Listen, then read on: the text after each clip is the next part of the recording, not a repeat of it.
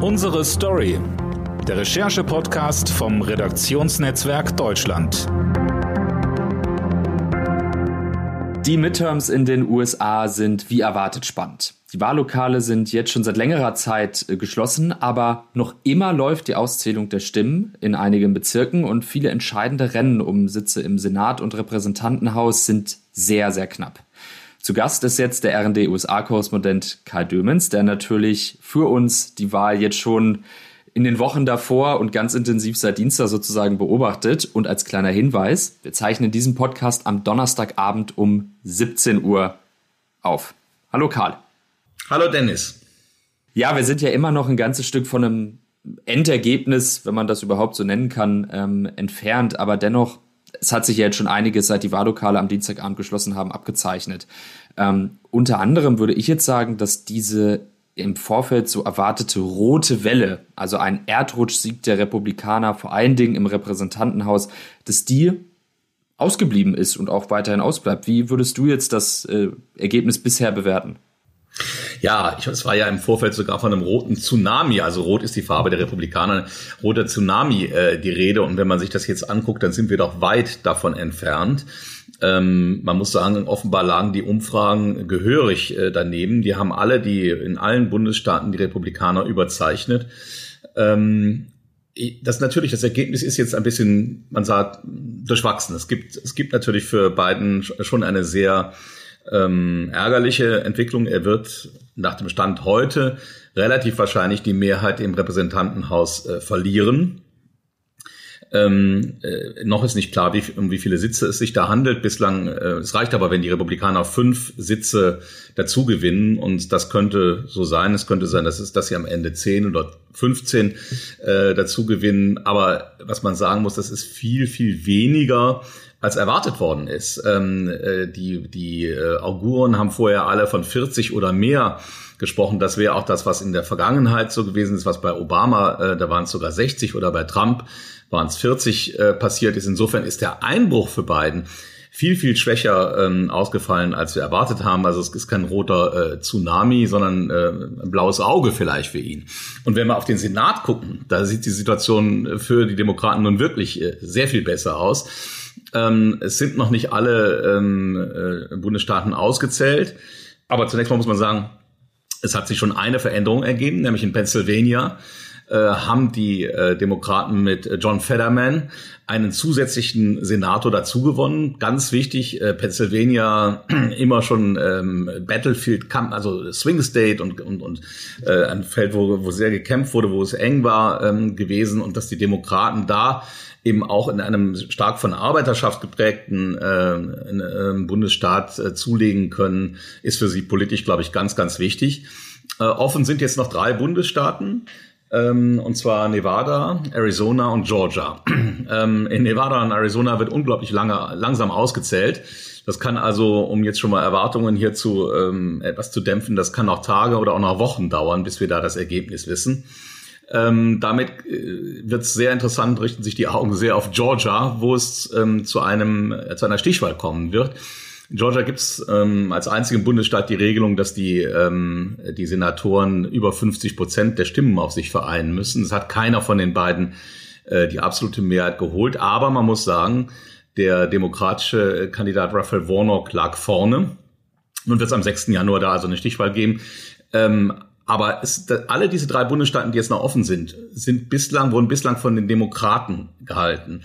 Äh, es würde jetzt reichen, wenn die Demokraten zwei von den äh, Bundesstaaten äh, gewinnen, dann hätten sie auf jeden Fall eine klare Mehrheit. Ja, gucken wir einfach mal, ich habe das gerade mal aufgemacht, mal live äh, drauf gucken. In Arizona sind jetzt gerade mal 76 Prozent der Stimmen ausgezählt, äh, in Nevada sind es 84 und ich glaube, Arizona ist es sogar, die laut Gesetz ja sogar bis zum Ende des Monats theoretisch Zeit haben, äh, bis sie da ein Ergebnis äh, verkünden. Das ist ja Wahnsinn, also fast einen ganzen Monat ähm, Zeit. In Arizona führen die Demokraten jetzt gerade, in äh, Nevada die Republikaner. Aber was man da ja halt wissen muss, oft konzentrieren sich ja die, die Hauptstimmen auf irgendwie ein Gebiet, was dann um so die größte Stadt irgendwie gezogen ist. Und deswegen weiß man halt nicht, wann kommen da noch welche Stimmen rein und welchem Lager werden die ihm zugeschlagen. Ne? Äh, ganz, ganz genau. Ich würde auch davor jetzt warnen, ähm, diese Zwischenresultate überzubewerten. das sind keine repräsentativen äh, Zahlen, sondern die werden so ausgezählt, wie sie gerade reinkommen. Es fehlen also zum Beispiel meinetwegen noch die ganzen Briefwahlen, wo traditionell, also in einigen Bundesstaaten fehlen noch die Briefwahlen, wo traditionell die Demokraten stärker sind. Also das, das kann noch extreme Verzerrungen und Verschiebungen geben.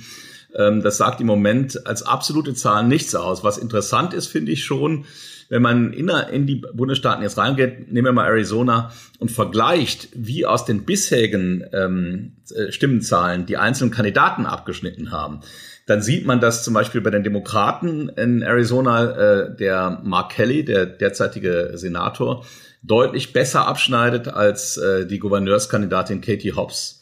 Und das umgekehrt bei den Republikanern äh, Carrie Lake, die Gouverneurskandidatin, deutlich besser abschneidet als äh, ihre anderen Bewerber, also als der Sena Senatorenbewerber und vor allem als der Bewerber für das Amt des Secretary of State. Da hat nämlich ein äh, bekennender ähm, Wahlleugner, äh, der also die, äh, die, die Legitimität der Wahlen anzweifelt und schon gesagt hat, er würde auf keinen Fall ähm, die Wahl 2020 von beiden bestätigt haben, äh, kandidiert für die Republikaner und der liegt deutlich schlechter als äh, die anderen republikanischen Bewerber. Das ist schon eine interessante ähm, Entwicklung, auf die wir wahrscheinlich gleich noch zu sprechen kommen, dass es da Differenzierungen gibt zwischen den Republikanern und den extremen Republikanern.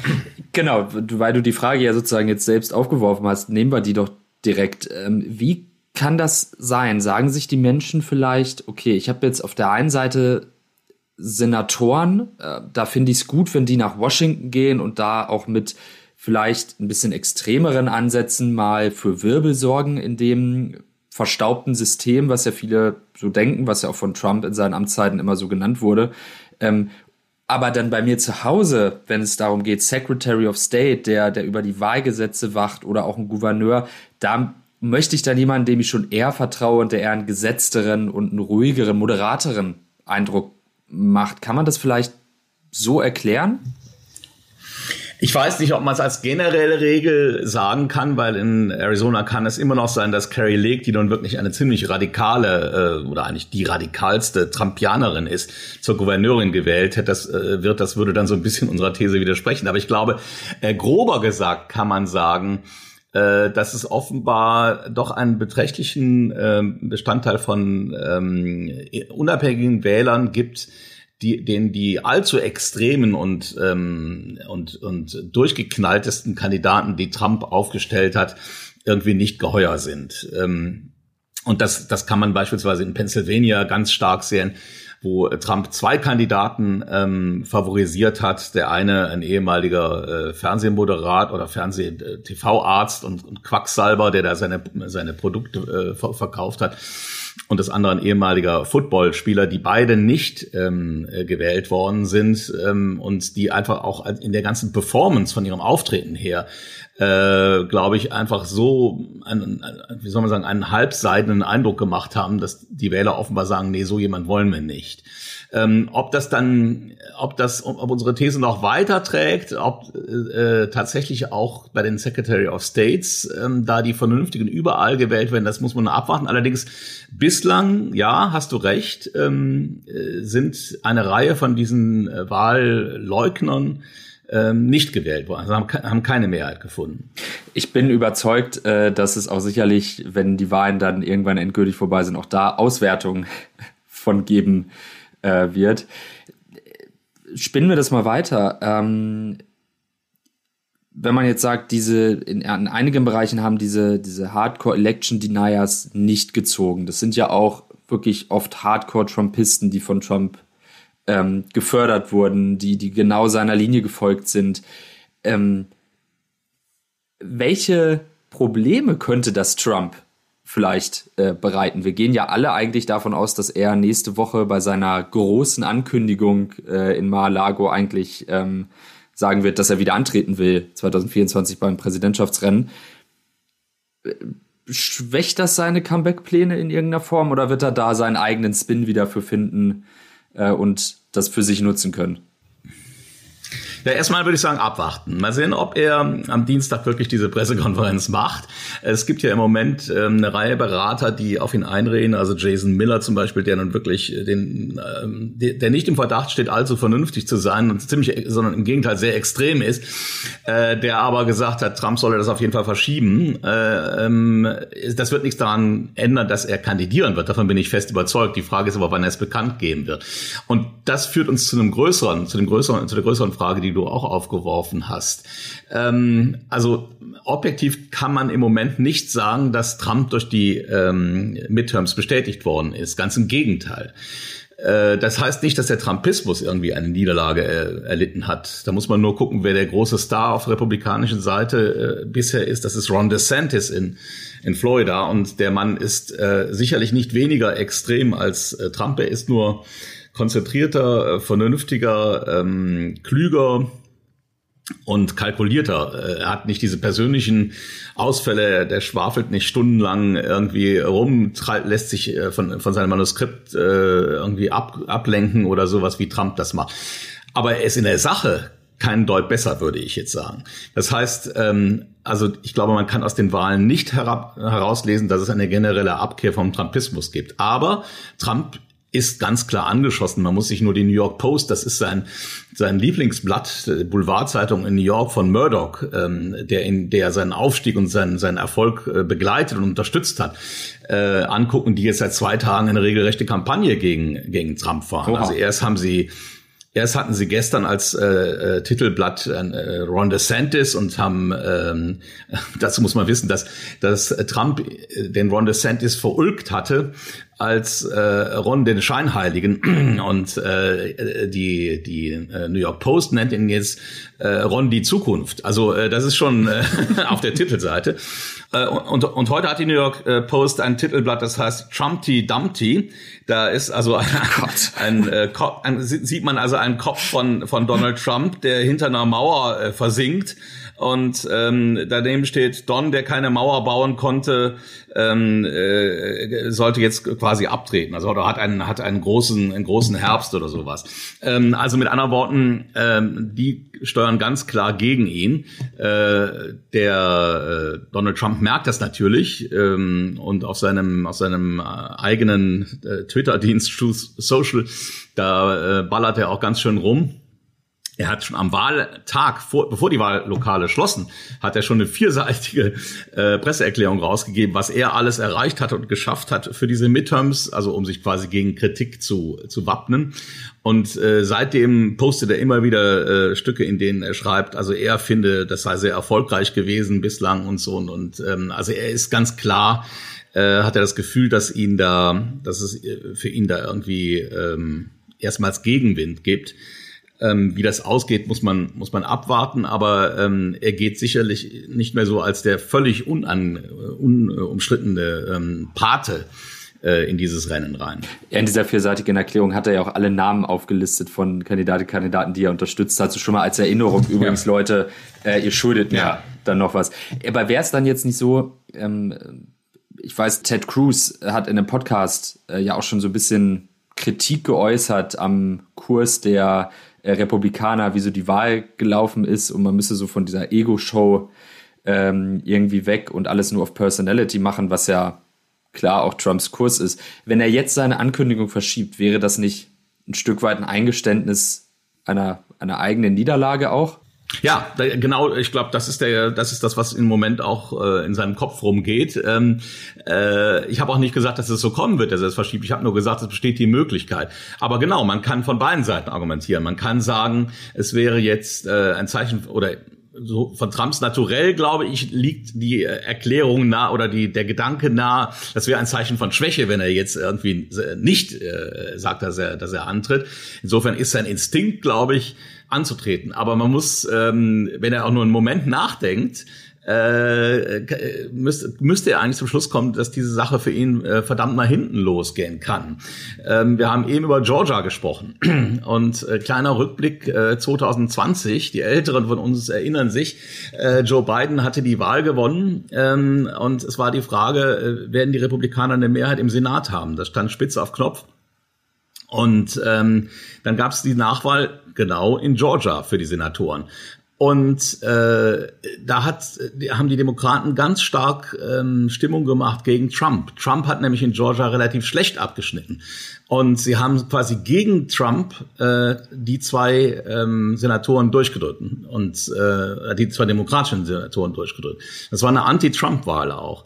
Und ähm, deswegen ist jetzt die große Frage, äh, oder ist eigentlich die Vermutung, dass wenn äh, Trump sich jetzt in, äh, schon vor Georgia exponiert und sagt, dass er antreten werde, dann liefert er im Grunde den Demokraten äh, das beste Argument, ähm, bei der Nachwahl da äh, sozusagen ihren, ihren Mann durchzubringen. Und es könnte sein, dass auf diese Weise dann er dafür sorgt, dass die Republikaner definitiv die Mehrheit im Senat verlieren. Und das wäre für ihn natürlich eine ziemliche politische Altlast dann auch. Im ähm, Repräsentantenhaus wird künftig wohl, so wie es aktuell aussieht, der Republikaner Kevin McCarthy der Sprecher werden. Also der wichtigste Abgeordnete und ja auch in der Reihenfolge der Nachfolge vom Präsidenten direkt hinterm hinter der Vizepräsidentin stehen. Also das ist schon ein sehr wichtiges Amt, muss man wirklich sagen.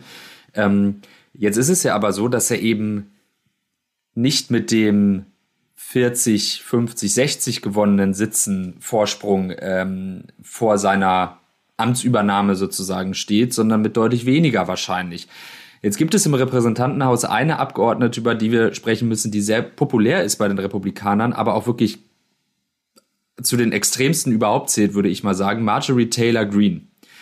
Ähm, was würdest du sagen, welche Rolle wird sie spielen und wie wird so die Republikanische Partei jetzt im Repräsentantenhaus künftig auftreten? Ja, also Marjorie Taylor Greene ist, muss man ganz klar sagen, einfach eine Rechtsextreme. Also die Frau ist wirklich, ähm, die ist wirklich, äh, also mit das das äh, gefährlichste, was die da, äh, was die da in ihrer Fraktion haben. Ähm, und sie hat jetzt ihr Mandat wieder verteidigt, gewonnen und hat schon vorher klar gemacht, äh, dass sie auf jeden Fall ähm, auf eine entscheidende Position auch im Fraktionsvorstand oder bei der äh, Besetzung der Ausschüsse bestehen wird. Und ähm, da kommt nun genau das, was du gesagt hast. Also ähm, der McCarthy, wenn er denn wirklich überhaupt gewählt wird, wird über eine Mehrheit verfügen, die vielleicht ähm, ja irgendwo zwischen einem und, und, und vielleicht zehn Sitzen oder so sein wird. Ähm, das ist hauchdünn, wenn man überlegt, dass es eben in der Fraktion auch äh, Republikaner gibt, die aus äh, Bezirken kommen, die traditionell eher demokratisch sind und die deswegen äh, nicht so extrem zumindest erscheinen wollen. Ob sie es dann wirklich sind oder nicht, aber zumindest können sie sich nicht erlauben, äh, da als, als äh, äh volle Trumpisten ähm, wahrgenommen zu werden, weil sie dann einfach beim nächsten Mal rausfliegen. Und äh, das äh, Repräsentantenhaus wird hier alle zwei Jahre gewählt. Also man hat da äh, nicht so lange, lange Zeit. Ähm, das heißt, er muss, er muss irgendwie äh, versuchen, die Fraktion zusammenzuhalten und ähm, das wird eben extrem schwer. Auf der anderen Seite haben dadurch die, äh, die extrem Rechten ein wahnsinniges Druckpotenzial auch. Ähm, weil wenn, wenn Marjorie Taylor Greene ihre Anhänger ähm, äh, mobilisiert, dann kriegt äh, am Ende entweder äh, McCarthy gar keine Mehrheit oder jedenfalls kriegt er nichts durch. Joe Biden hat angekündigt, dass er mit den Republikanern zusammenarbeiten will. Ähm, wenn du dir jetzt die zukünftigen Abgeordneten im, im Repräsentantenhaus, aber auch im, äh, im Senat anschaust, da wissen wir ja noch nicht, wie die Mehrheitsverhältnisse sein werden, ähm, aber dennoch, ähm, siehst du da eine Chance auf eine Zusammenarbeit? Gibt es da moderate Kräfte, die, die irgendwie da ein Interesse dran haben oder wird das einfach eine komplette Blockade für die nächsten zwei Jahre? Na, ich glaube, also im Senat ist es ja so, wir gehen mal im Moment davon aus, wird es eine demokratische Mehrheit geben oder gibt, spricht sehr viel dafür. Insofern ist er da jetzt, äh, außer wenn es um den Filibuster geht, dass er also wirklich 60 Stimmen braucht, ist er da jetzt nicht unbedingt so sehr auf die Demokrat, auf die Republikaner angewiesen. Da ändert sich also nichts gegenüber der bisherigen Lage. Im Gegenteil, es könnte sogar sein, dass er einen Sitz mehr hat und er könnte sich, könnte sich dann erlauben, dass Joe Manchin, der ewige Quertreiber in den eigenen Reihen, ähm, mhm. dann mal irgendwo nicht mitstimmt. Im Repräsentantenhaus ändert sich natürlich äh, äh, total. Da war, hatten bislang die Demokraten die Mehrheit. Wir gehen jetzt mal davon aus, dass die Republikaner die Mehrheit haben. Aber die republikanische Mehrheit, äh, die republikanische Fraktion rückt auch extrem weit nach rechts. Also die ähm, die, die Zahl der Vernünftigen sozusagen in den, in den republikanischen Reihen nimmt ab. Insofern glaube ich, Klar, das ist Bidens äh, Credo immer gewesen. Er hat, äh, so ist er ja auch angetreten. Er will das Land versöhnen, er will ähm, die Polarisierung überwinden. Er, von, er ist bereit, auch mit vernünftigen Republikanern zusammenzuarbeiten. Aber so wahnsinnig viele sehe ich da nicht. Vor allem keine, die jetzt da irgendwie noch äh, viel Einfluss haben. Ich meine, muss ja sehen, es sind alle, die ähm, zum Beispiel in dem äh, in dem 6. Januar, also dem ähm, Kapitolsturm-Untersuchungsausschuss mitgearbeitet von den Republikanern, sind alle entweder rausgeflogen, äh, gar nicht erst wieder aufgestellt worden oder, oder jedenfalls abgestraft. Also äh, die, dieser Flügel um äh, Liz Cheney oder Adam Kinzinger, den gibt's nicht mehr. Ja.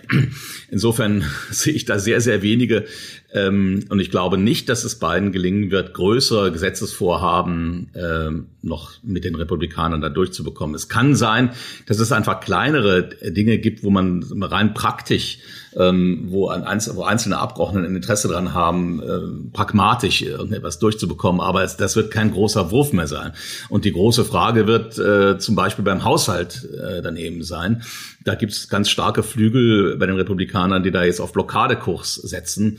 Und es gibt auch genügend Leute, nicht nur Marjorie Taylor Greene, sondern auch der Jim Jordan, der äh, Heißsporn aus Ohio, der ähm, darauf drängt, dass als erstes jetzt ein Impeachment von äh, Präsident Joe Biden betrieben wird. Die wollen Untersuchungsausschüsse einsetzen zu, zum, zu dem berühmten Laptop seines Sohnes Hunter und so weiter und so weiter. Es geht einfach darum, wahnsinnig, ich, das wird alles zu nichts führen, weil sie gar nicht die Mehrheit haben für ein Impeachment zum Beispiel, da müsste ja im Senat auch mit zugestimmt werden. Also, aber darum geht's gar nicht. Es geht da, ist, diesem Flügel, also Marjorie Taylor Greene äh, und anderen, geht's nicht darum, äh, irgendwas zu bewegen, irgendwie politisch äh, Erfolge vorweisen zu können, sondern die müssen ihre Basis ähm, befriedigen, indem sie wahnsinnig viel aufwirbeln, indem sie einfach äh, gegen das Establishment, gegen die Eliten, gegen die, so, sich sozusagen in Stellung äh, bringen und, und vor allem müssen sie täglich neue ähm, vermeintliche ähm, Aufreger, Geschichten produzieren, um, um die, um die, die, die aufgeregte Twitter-Blase und, und, und, und, und Truth-Blase da ähm, zu nähren. Was wird das für die Außenpolitik bedeuten? Also das ist ja das dann, was uns auch betreffen kann in Deutschland. Was wird das für die Zusammenarbeit mit Europa bedeuten, für die Zusammenarbeit mit Deutschland, aber auch zum Beispiel für ähm, Hilfen an die, an die Ukraine? Ja, das ist eine gute Frage. Ähm, insgesamt muss man sagen, dass Joe Biden ja schon einen in der ähm, in der Wirtschaftspolitik, in der Außenpolitik gar nicht, also in der Außenpolitik schon, aber in der in der Wirtschaftspolitik, in der Handelspolitik keinen so unterschiedlichen Kurs von Trump fährt. Er hat schon im Prinzip immer eine America First Politik betrieben. Ähm, das merken jetzt zum Beispiel die die deutschen Autohersteller, weil es hier ähm, Förderungen für Elektroautos äh, nur gibt, wenn die tatsächlich auch in den USA äh, mit allen Komponenten hergestellt sind und so. Also das wird, äh, das hätten wir ohnehin gekommen.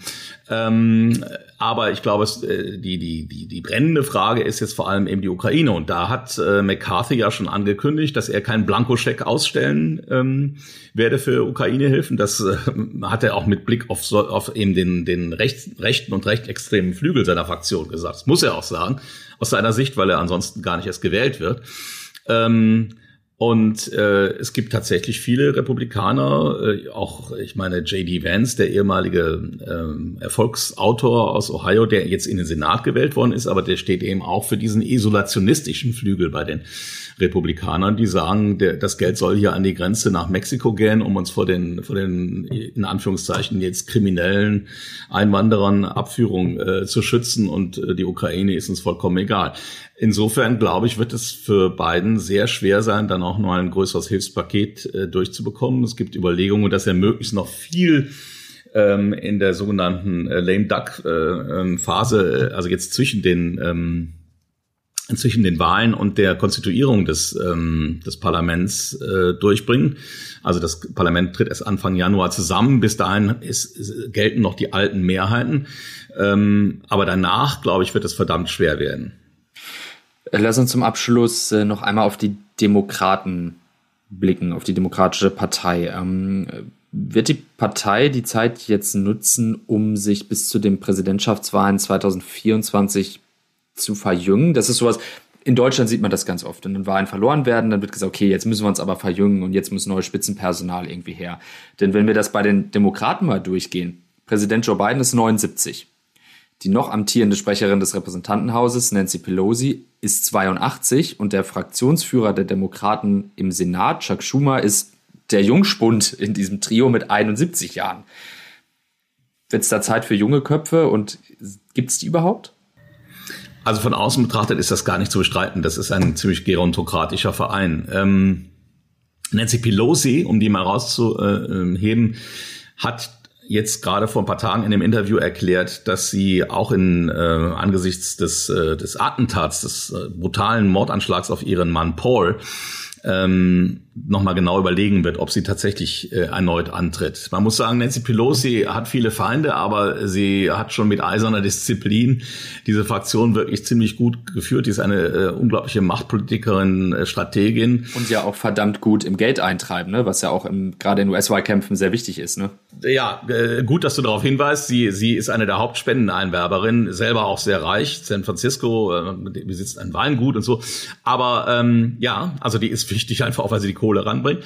Äh, trotzdem, ähm, äh, also dass sie das so gesagt hat, könnte ein Hinweis sein, dass sie sich das überlegt. Ich meine, das ist ja auch die Frage, sie war bislang Sprecherin des ähm, Repräsentantenhauses, wirklich äh, der zweitwichtigste Posten im Land und würde künftig Oppositionsführerin sein. Ob das für sie so attraktiv ist, ähm, ich glaube, es würde der Sache auf jeden Fall gut tun, äh, gerade wenn man überlegt, dass da ein, ein Haufen von, äh, von Republikanern, denen es gar nicht um Politik, sondern wirklich nur um, um äh, PR, um, um Chaos und äh, um, um das An Anheizen von, von Hass geht, dann wäre es, glaube ich, wirklich gut, wenn da jemand, ein jüngerer, dynamischer wäre, der dagegen stehen würde.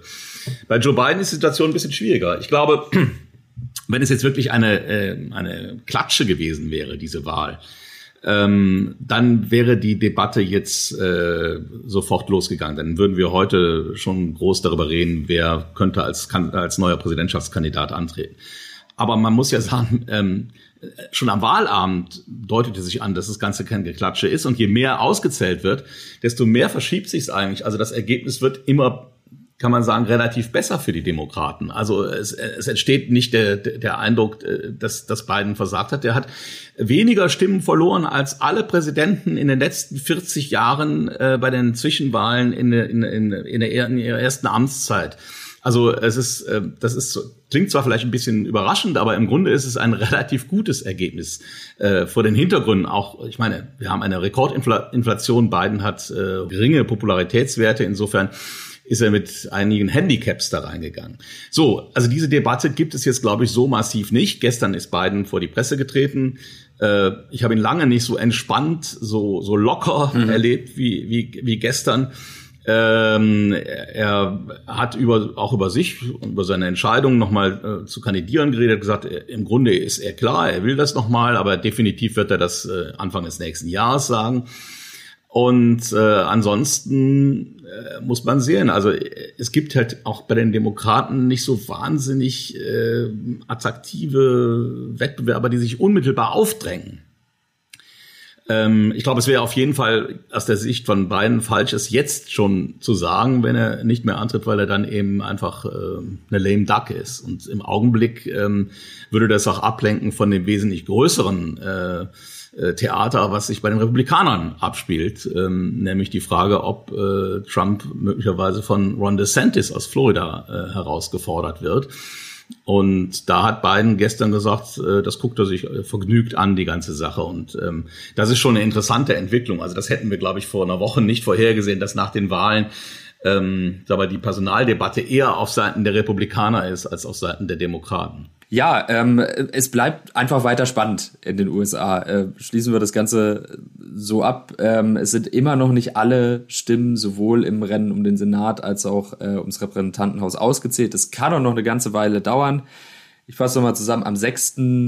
Dezember gibt es überhaupt vielleicht so die letzte Abstimmung nochmal, äh, eine Stichwahl um ähm, den Senatsposten in Georgia. Vielleicht wissen wir danach wirklich erst fix, wie es aussehen wird, die Mehrheitsverhältnisse. Ähm, das Gute ist, unser USA-Korrespondent Karl Dömens wird das alles für uns beobachten und uns da auf dem Laufenden halten. Schön, dass du heute da warst. Vielen Dank, Karl. Danke dir, Dennis. Und schöne Grüße nach Hannover. Ja, vielen Dank.